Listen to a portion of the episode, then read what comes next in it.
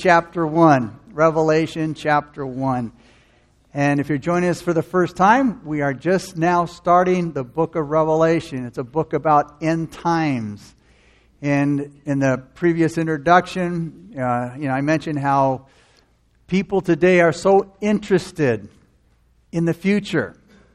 What's going to happen? How's it all going to end? How, you know, you know, just question after question and people you know they, they go to psychics they have their palms read they read their horoscopes they, they go everywhere but where you'll find the, the, the true answer which is the word of god. So we're going to begin that today and we're going to look at the preface of the book at the first eight verses. Verses 1 through 3 give us the introduction to revelation. And it was probably written during the reign of domitian the roman emperor about ad 95 Domitian demanded that his subject worship his subjects worship him as Lord and God. And in the last days we're going to have a lot of false Christs that say come and worship me. But Christians refused to obey him. So the second round of persecution began. It went into effect against the church. And because of that, the Christians experienced all kinds of hostility, ridicule, poverty, and because they couldn't buy or sell, they were put into prison, or they were exiled, or they were killed. And the book of Revelation was God's answer to that horrible time.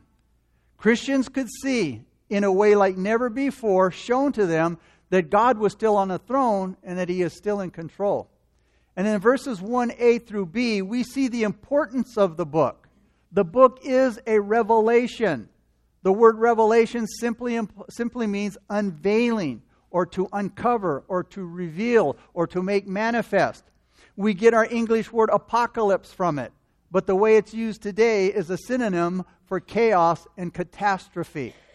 In the book of Revelation, the Holy Spirit, in a way, pulls back the curtain of time, and He gives us pri- the privilege of seeing the glorified Christ in heaven and the fulfillment of His sovereign purposes in the world. In other words, Revelation is an open book where God shows, his plan, shows us his plans and his purposes for his church. So let's begin now in chapter 1 with verse 1a. The revelation of Jesus Christ, which God gave him to show the servants. It says, things which must shortly take place. So John reveals here the person of Christ. Now, some of you may have older Bibles that has the, has the title, The Revelation of St. John the Divine. John tells us this book is the revelation of Jesus Christ, which God gave him there in verse 1. When Jesus came to earth the first time, he came like a lamb. Matthew 11 says, gentle and lowly. His glory was hidden. He came to, the, to be obedient even to the point of death, even the death of the cross, Paul says in Philippians uh, 2 8. Jesus Christ was God in the flesh. He's God. He was God wrapped in, the, uh, uh, in, in human flesh and blood. He showed himself to be God in all kinds of ways, but only those who could see him through the eyes of faith recognized who he was. The world was so blind to who he was that it offered him a barn to be born in and a cross to die on and a borrowed tomb to be buried in. But he's coming back. One day he's coming back like a lion with all of his glory for all the world to see and to crush the world who opposed him and rejected him. And he's coming to rule with a rod of iron. He's coming back in a spectacle and in splendor to rule and to reign. Jesus is coming back with the armies of heaven his deity will be so bright and so clear, like lightning on a dark night during that time. In the book of Revelation, the person of Jesus Christ is revealed, and we're given one look after another of that glorious God man who fills all of heaven with his praise. Look at the second part of verse, uh, verse 1. Again, it shows God's purposes are made here to show his servants things which must shortly take place. This book was written by God to show his servants things which must shortly take place. God has a plan for this earth. There's prophecy all through the Bible. from Genesis to Revelation. And they're like parts of a puzzle that are all being put together. And a picture is starting to come together. And Revelation is like the last piece of that puzzle showing us the whole picture. In the many different pieces that we see, there are many signs. We see the falling away from the faith. We see the rapture of the church. We see wars and rumors of wars. We see famines and pestilences. We see the coming of the Antichrist and the false prophet, followed by the persecutions like this world has never seen before nor ever will. We see the battle of Armageddon, followed by a time of great happiness, prosperity, and success. And we see the eternal destinies of men. And as we go through Revelation, sometimes we're in heaven and then we're on earth. The reason for that is, the reason for the different settings is Revelation is the answer to the Lord's model prayer, Your kingdom come. In Revelation, we see God's will being spoken and declared in heaven. Then we see His will being done on earth. The book of Revelation shows us that no power in heaven, earth, or hell can hinder God's plan. God's kingdom is going to come. Whether you like it or not, it is going to come. Nobody is going to be able to stop it. The book of Revelation is filled with things, for the most part, that don't have much to do with our lives. Why? Because you see, most of the things that happen are going to take place after the church has been raptured, after we're gone. Praise God. Look at the third part of verse C. And it says there in verse 1c God sent and signified it by his angel to his servant John. This is the amazing way that John the Apostle received the book. John says God sent and signified it by his angel to me, his servant John. The word signified literally means to give a sign or signal. The Revelation is a book of signs and symbols. And you'll see as we go through Revelation, we will find a lot of symbolism, a lot of it related to the Old Testament.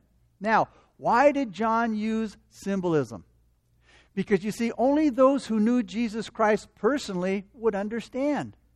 Also, symbolism, for the most part, doesn't change with time. John was able to pull the, uh, from the great imagery in God's revelation and put them together and make an exciting drama that has encouraged Christians who have been persecuted and suffered for centuries. Another reason that John used symbolism is not just to convey information, but also to teach values and to stir up people's hearts. John could have written, A dictator will rule the world. Well, he's going to. But instead, he called him a beast. You see, the symbol says a whole lot more than the word dictator. Instead of explaining a world system, John used the phrase Babylon the Great. And he compared the harlot with the bride. Using the actual name Babylon would give a lot deeper spiritual truth to readers who knew the Old Testament. On the other hand, we can't let our imaginations run wild interpreting and understanding the symbols that John used. Biblical symbols are consistent with the whole Bible. In other words, a symbol can't mean something in one book and then become something else in another book. Some symbols are, are explained in the scriptures. Some are understood from Old Testament symbolism, and then some symbols aren't explained at all. The book of Revelation refers to the Old Testament almost 300 times. This means that we have to connect our interpretations to what God has already revealed to us so that we don't misinterpret this important prophetic book. Look at verse 2. It says, Who bore witness to the Word of God and to the testimony of Jesus Christ to all things that he saw. Again, we see now the careful way that John recorded this revelation. It says, John bore witness to the Word of God and to the testimony of Jesus Christ. Notice, to all the things that he saw. The Word of God tells us how special this message is. The testimony of Jesus, it points to the consistency of the message. Even though the revelation of prophecy is constantly unfolding, it's always consistent. That is, God's Word will never contradict itself. God never contradicts himself. You can't have something said in one book and then have it contradicted in another book. It is consistent from Genesis to Revelation. The book of Revelation builds on the testimony of Jesus Christ. It develops and explains many of the things that Jesus taught in Matthew 24 through 25 on the Mount of Olives, which is known as the Olivet Discourse, which were based on statements in Daniel and other places in the Old Testament. John wrote down only only what he saw and heard. John did not add his opinion. John did not say what he thought. He only wrote down what he saw and what he heard. And we need to understand and do the same thing when it comes to the Word of God. We are not to add to it. We are not to take away from it. We're not to guess what things say. If we don't know, we don't know. If we don't know, we don't say what we think it knows.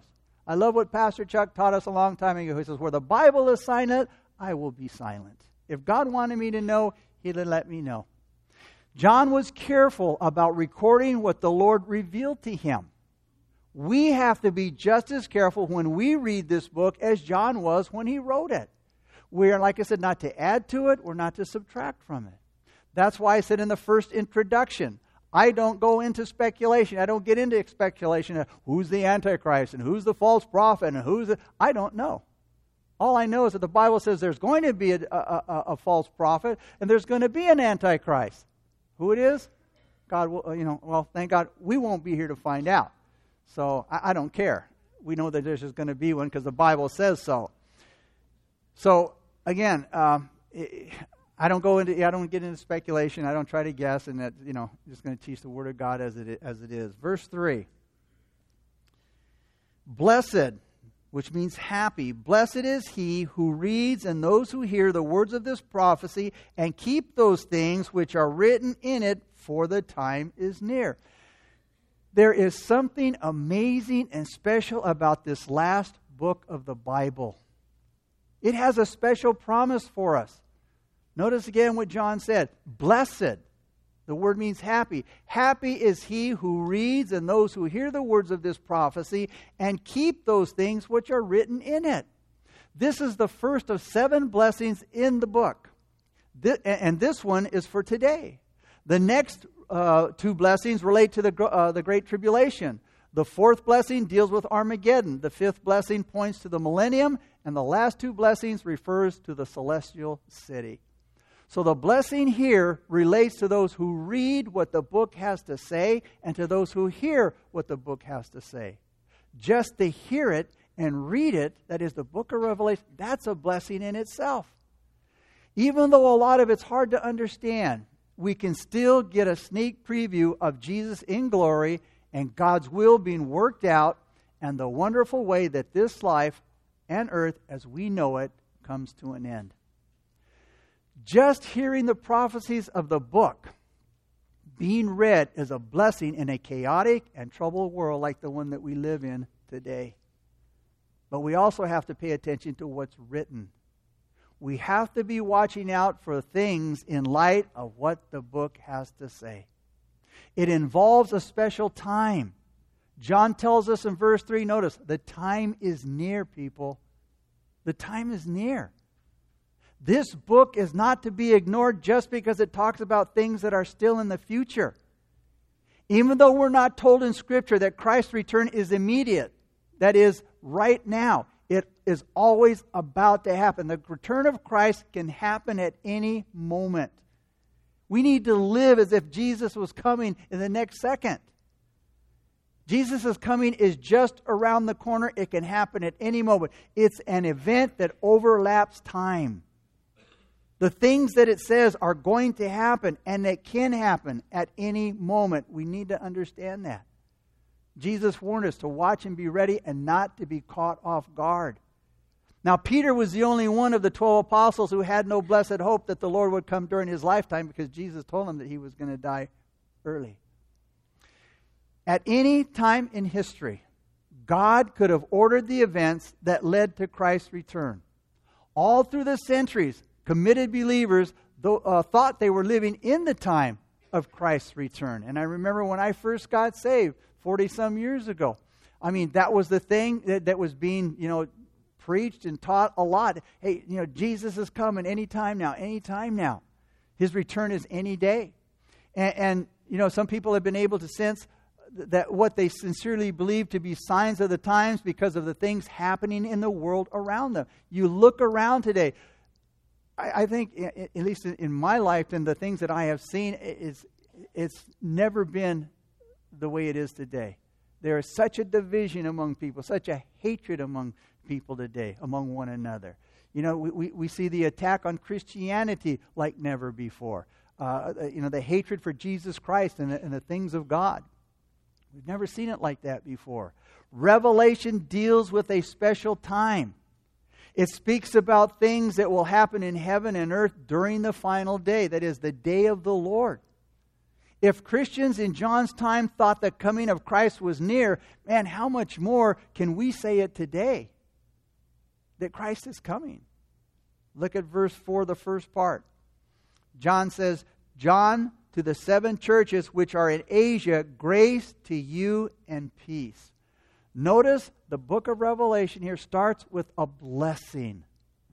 The substance of the blessing here. John was barely started had barely started writing. Notice, and he already there's already a blessing given. Most of the book of Revelation speaks about judgment. And yet God starts out with grace. In this book, God gives wicked men the judgment they deserve. No mercy here.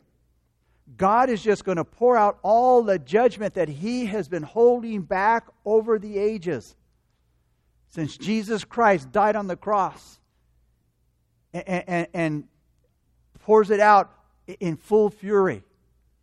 Yet God starts Revelation by telling men they can have what they don't deserve grace. John sees a whole bunch of people, a multitude of people that no man can number, men and women who have been washed in the blood of the Lamb and who have not let their li- who had not uh, lived their lives unto death. Grace. They've experienced grace. Not only is there grace, but peace as well. Here is a book that deals with the very opposite of peace. It deals with bloodshed and war. It's filled with chaos and strife. It describes killing and fighting, earthquakes, famine, pestilence, and misery.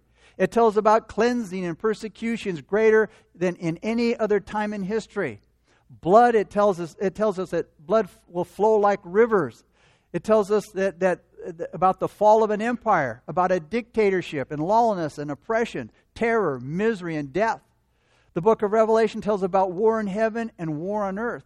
It tells about a man called the beast, who's powered by and indwelt by Satan, and he inflicts horrible vengeance on God's people. Thunders crash, stars fall out of the sky, plagues come up from the bottomless pit, demons take control of the lives and the affairs of men, armies are gathered together by millions of men. And yet, God starts this book of judgment with grace and peace. Amazing grace. The earth struggle will soon be over, and Jesus will lead us to peace. That's what the Holy Spirit wants us to know right from the start. Grace and peace will be the end result. When the earth's chaos is over, then will come a new heaven and a new earth where righteousness dwells and everything is grace and peace. That's why Revelation starts with a blessing. Look at the second part and first part of four, uh, verse 4 and 5. It says, uh, well, let's read first uh, verse 4 and 4 uh, and 5. John to the seven churches which are in Asia Grace to you and peace from him who is and who was and who is to come, and from the seven spirits who are before the throne, and from Jesus Christ, the faithful witness, the firstborn from the dead, and the ruler over the kings of the earth. To him who loved us and washed us from our sins in his own blood. Who's behind this blessing? The triune God, the Trinity, the Father, the Son, and the Holy Spirit. It's a blessing that comes with all the authority of heaven behind it. A blessing, a blessing given by the Trinity. First, we read that the blessing, notice it says here, is from Him, speaking of God, who is and who was and who is to come. Now, in the context here, this can only be God the Father. He's presented to us as the one who surpasses all time. He lives in the present. He lives in the past and in the future tenses of time. He's done so from all eternity. The past, present, and future are the same to God. He doesn't wear a watch. Well, there'll be no clocks in heaven. He's not bound by time. The blessing comes from God the Holy Spirit. We read from the seven spirits who are before his throne. Now, this isn't referring to seven angelic beings. Notice who the blessing uh, also is coming from the Father and the Son. So, what's being said has to refer to the Holy Spirit. Because no created being could be joined together like this to the Godhead. The words, the seven spirits, has to do with the perfection of the Holy Spirit's person and with his fullness of power. We see that in Isaiah 11, verses 2 and 3, where it says, The Spirit of the Lord shall rest upon him the spirit of wisdom and understanding, the spirit of counsel and might, the spirit of knowledge and the fear of the Lord. His delight is in the fear of the Lord, and he shall not judge by the sight of his eyes, nor decide by the hearing of his ears. So the seven uh, spirits here is the spirit of the Lord, the spirit of wisdom, the spirit of understanding, the spirit of counsel, the spirit of might, the spirit of knowledge, and the spirit of the fear of the Lord. The three characteristics of the Holy Spirit. The blessing is from the Son of God. He has three titles. And when you put them together, they show his relationship to the present time. We see first that the, that the age has started. It says the blessing is from Jesus Christ, the faithful witness. That's his first title. He came to earth to be a witness to a dark and immoral world. And his witness was one of a kind, yet it was rejected. He witnessed to the name of God. In the Old Testament times, God was often made known through his many and different names, each one showing a different side of his character. Jesus taught men a new name for God. It was the intimate, heartwarming name, Father. God our Father. He witnessed to the nature of sin. The Old Testament describes sin in many ways, but Jesus gave the full understanding of the ugliness of sin when he died upon the cross. You want to see how horrible and ugly sin is? Look at the cross. Jesus witnessed to the need for righteousness on the Sermon on the Mount in Matthew chapters 5 through 7. The Old Testament dealt with the actual act, the actual sin that was committed, where Jesus uh, dealt with the desire, which is the very root of all sin. You know, a lot of times, as long we, we think as long as we don't commit the act, we're okay. Jesus says, no. If you even think about it, you've committed it in your heart. So again, he witnesses to the nearness of judgment. Jesus spoke more about hell than he did heaven. Now, understand, Scripture does not say God predestined people to hell because there's a doctrine out there that tells you that God predestined some people to heaven and He predestined some people to hell. Wrong. That is not biblical. It does not go along with the character of God. Listen to what Jesus said in Matthew 25 42. Then He will say to those on the left hand, Depart from me, you who curse, Uh, you cursed, into the everlasting fire prepared for the devil and his angels. It does not say prepared for man, the devil, and his angels. It was never meant for man. It was meant for the devil and his angels. But for those who want to reject Jesus Christ and his wonderful offer of salvation, you'll end up there with the devil and his angels. As the faithful witness, Jesus brought the news about salvation. He told the good news about salvation, and he told it to the, to the good and the bad alike.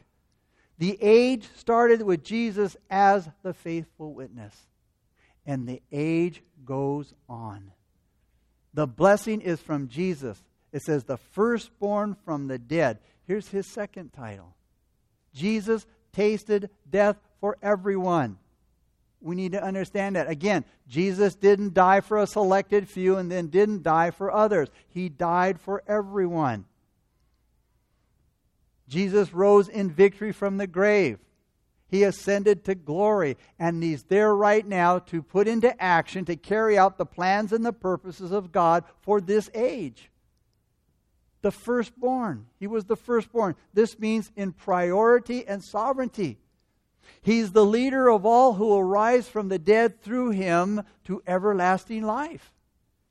Jesus, our great priest, is in glory right now at the right hand of the Father, busy with carrying out God's plans and purposes for this age. Jesus is building his church. And he said, The gates of hell will not prevail against it. And from heaven comes the encouraging words in verse 4 grace to you and peace. We're also told how the age ends. The blessing is from the Lord Jesus Christ, the ruler over the kings of the earth, his third title. He's the one who came to be born in a barn and to die on a cross. He's the one who came to be born in a barn and die on a cross, and he's coming back again to reign in glory and power with heaven's armies behind him. Satan will have his last hurrah. He'll crown a monster called up from the sea and the bottomless pit. He'll build an empire made out of sand. He'll lead the weak and shaky empire with an evil tyrant armed with a few fancy tricks to dazzle the eye and, and to deceive the multitudes. This coming world dictator, the Antichrist, will put on quite a show. He'll strut around like a peacock, like, hey, I, am the man, I'm the one, I, I, I'm going to straighten out the world, I'm going to put everything in order, don't worry, I'll take care of it. He's going to set up his image. He's going to shake his fist at God. He's going to pour out of his mouth a bunch of blasphemies about the Savior. He's going to cry out to everyone, Hey, I'm God. Look to me. I'll take care of you. He says, My prophet and I can make my image even talk. He says he's going to say, Worship me. He's going to call for people to worship him or die. And then God, seated in the heavens, is going to laugh. And then all of a sudden, the walls of this false empire with its leader are going to come crashing down like a castle made out of sand. So then, this book starts with a blessing men are offered grace and peace by the Father, Son, and Holy Spirit. In all of its fullness, the blessing belongs to the saints of the coming age who will face the time of the Great Tribulation. So, if this blessing will stand the test of time like that, how much more can we rest in the promises of God for tests and trials that we go through today?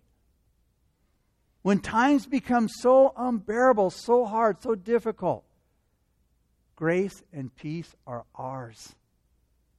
A sure thing for us in Christ, the coming one.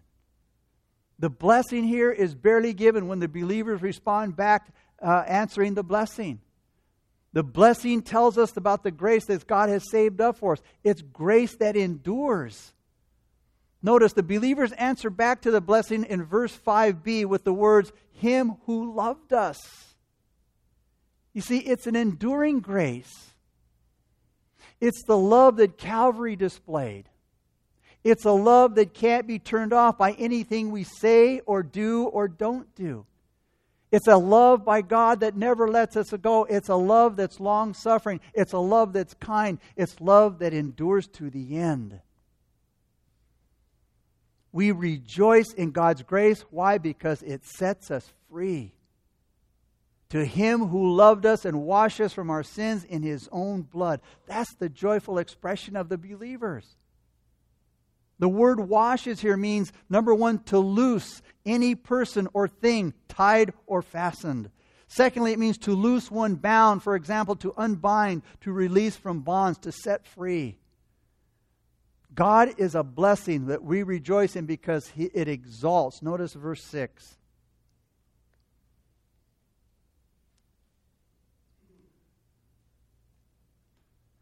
And has made us kings and priests to his God and Father. To him be glory and dominion forever and ever. Amen.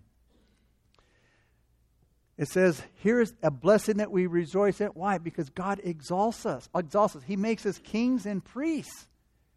He, God, has lifted us up out of the gutter of sin. He's cleansed us. He's given us all the dignity and honor and majesty of a prince and all the ministry of a priest. He's given us power with men and power with God. And no one but God could do this. Nobody but God could lift us to this position. That's the grace that God has for us.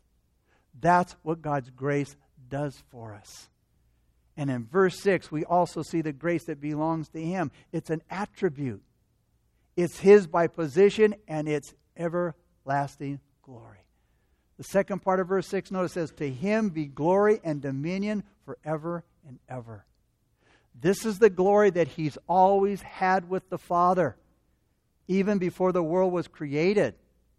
It's a glory that all men will recognize and accept one day when he returns in all of his glory and all of his magnificence. All power and authority will be his as well, because he will reign over all the earth.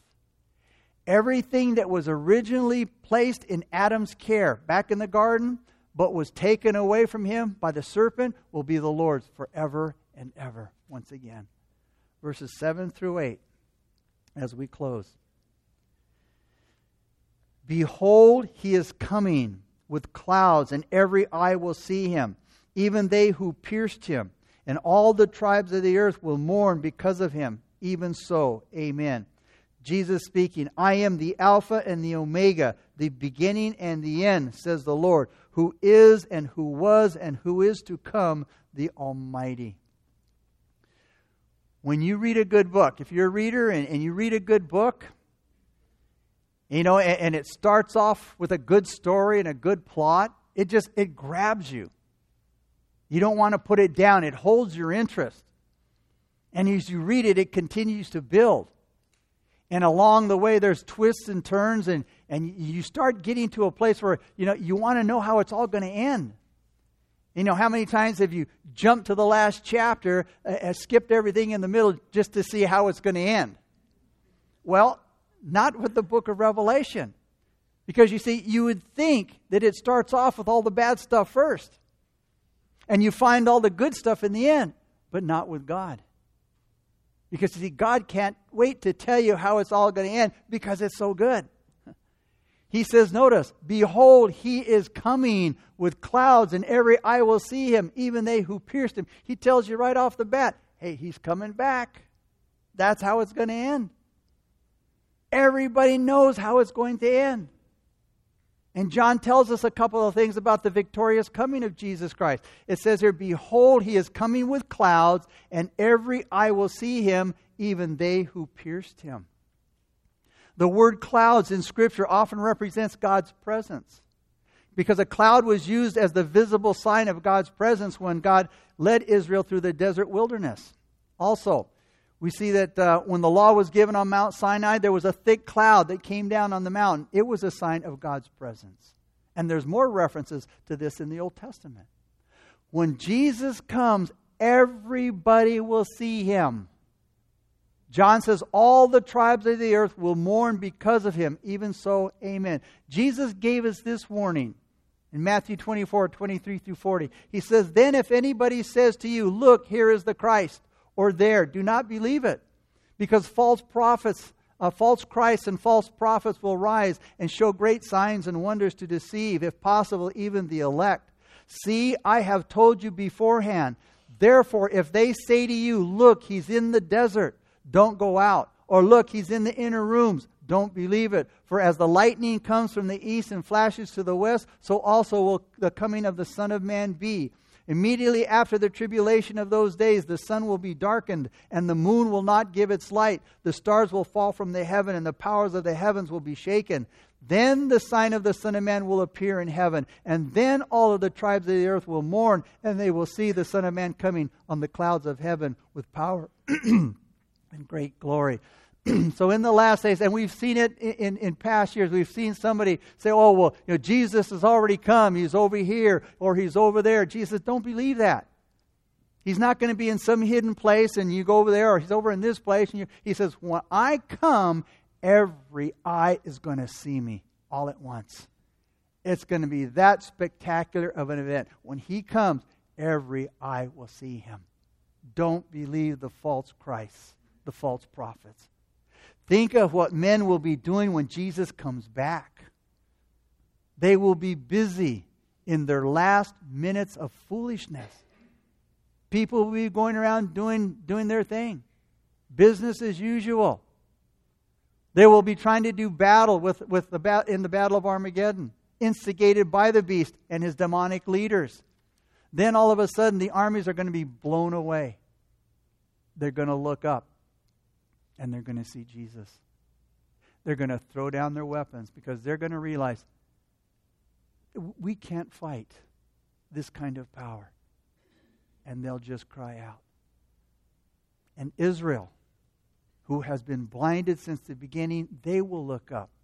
They will see Jesus Christ and they will confess him as Lord and they will be saved. Can you imagine what a day of weeping and celebration that's going to be for the Jews and for again for those who are saved. Those who do get saved during the tribulation period. The king has finally come back.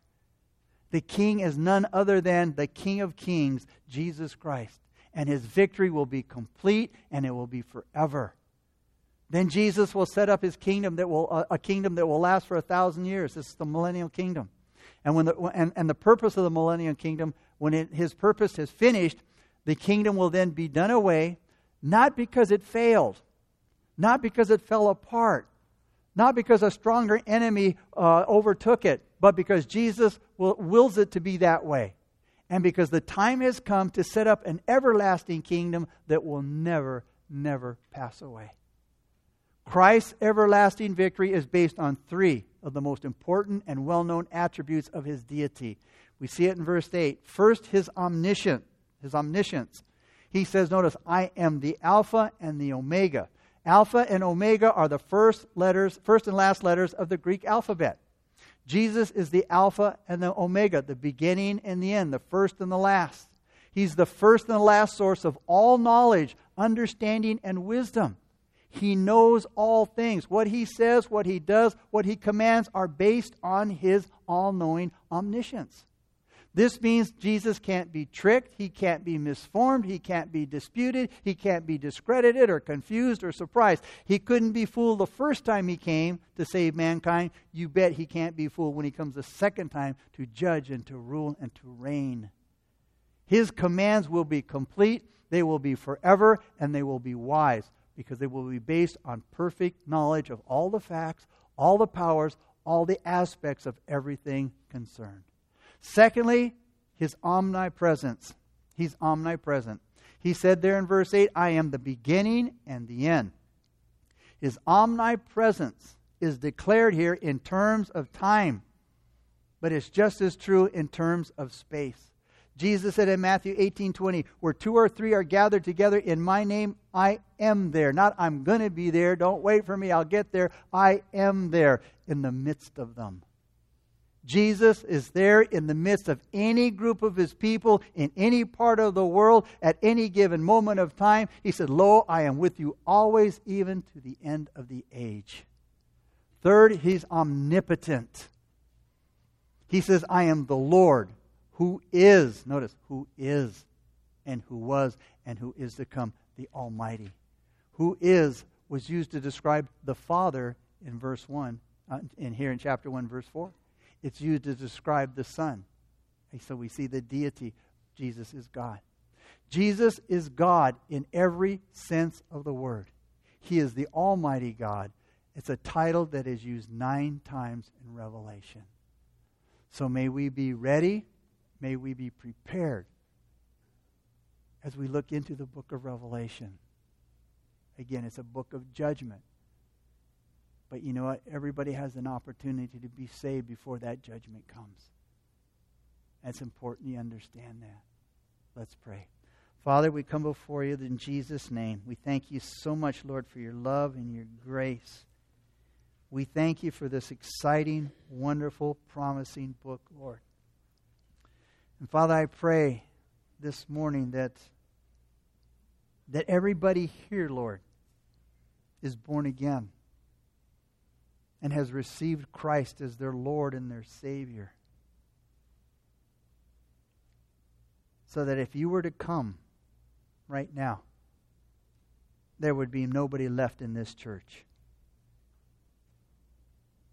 But perhaps, if you're here this morning and you've never received Christ as your Lord and Savior, you're not born again. This is a most important time for you. Because Jesus said, I am the way, the truth, and the life. And no one comes to the Father except through me. You see, you can't get to heaven through religion,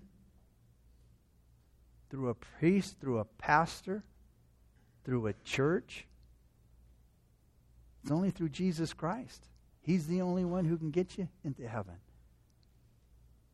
But you have to receive Him. The finished work that He did on the cross. He shed His blood for your sins and my sins. And we have to receive that forgiveness. The worship team is going to lead us in a time of worship right now, and this time is for you.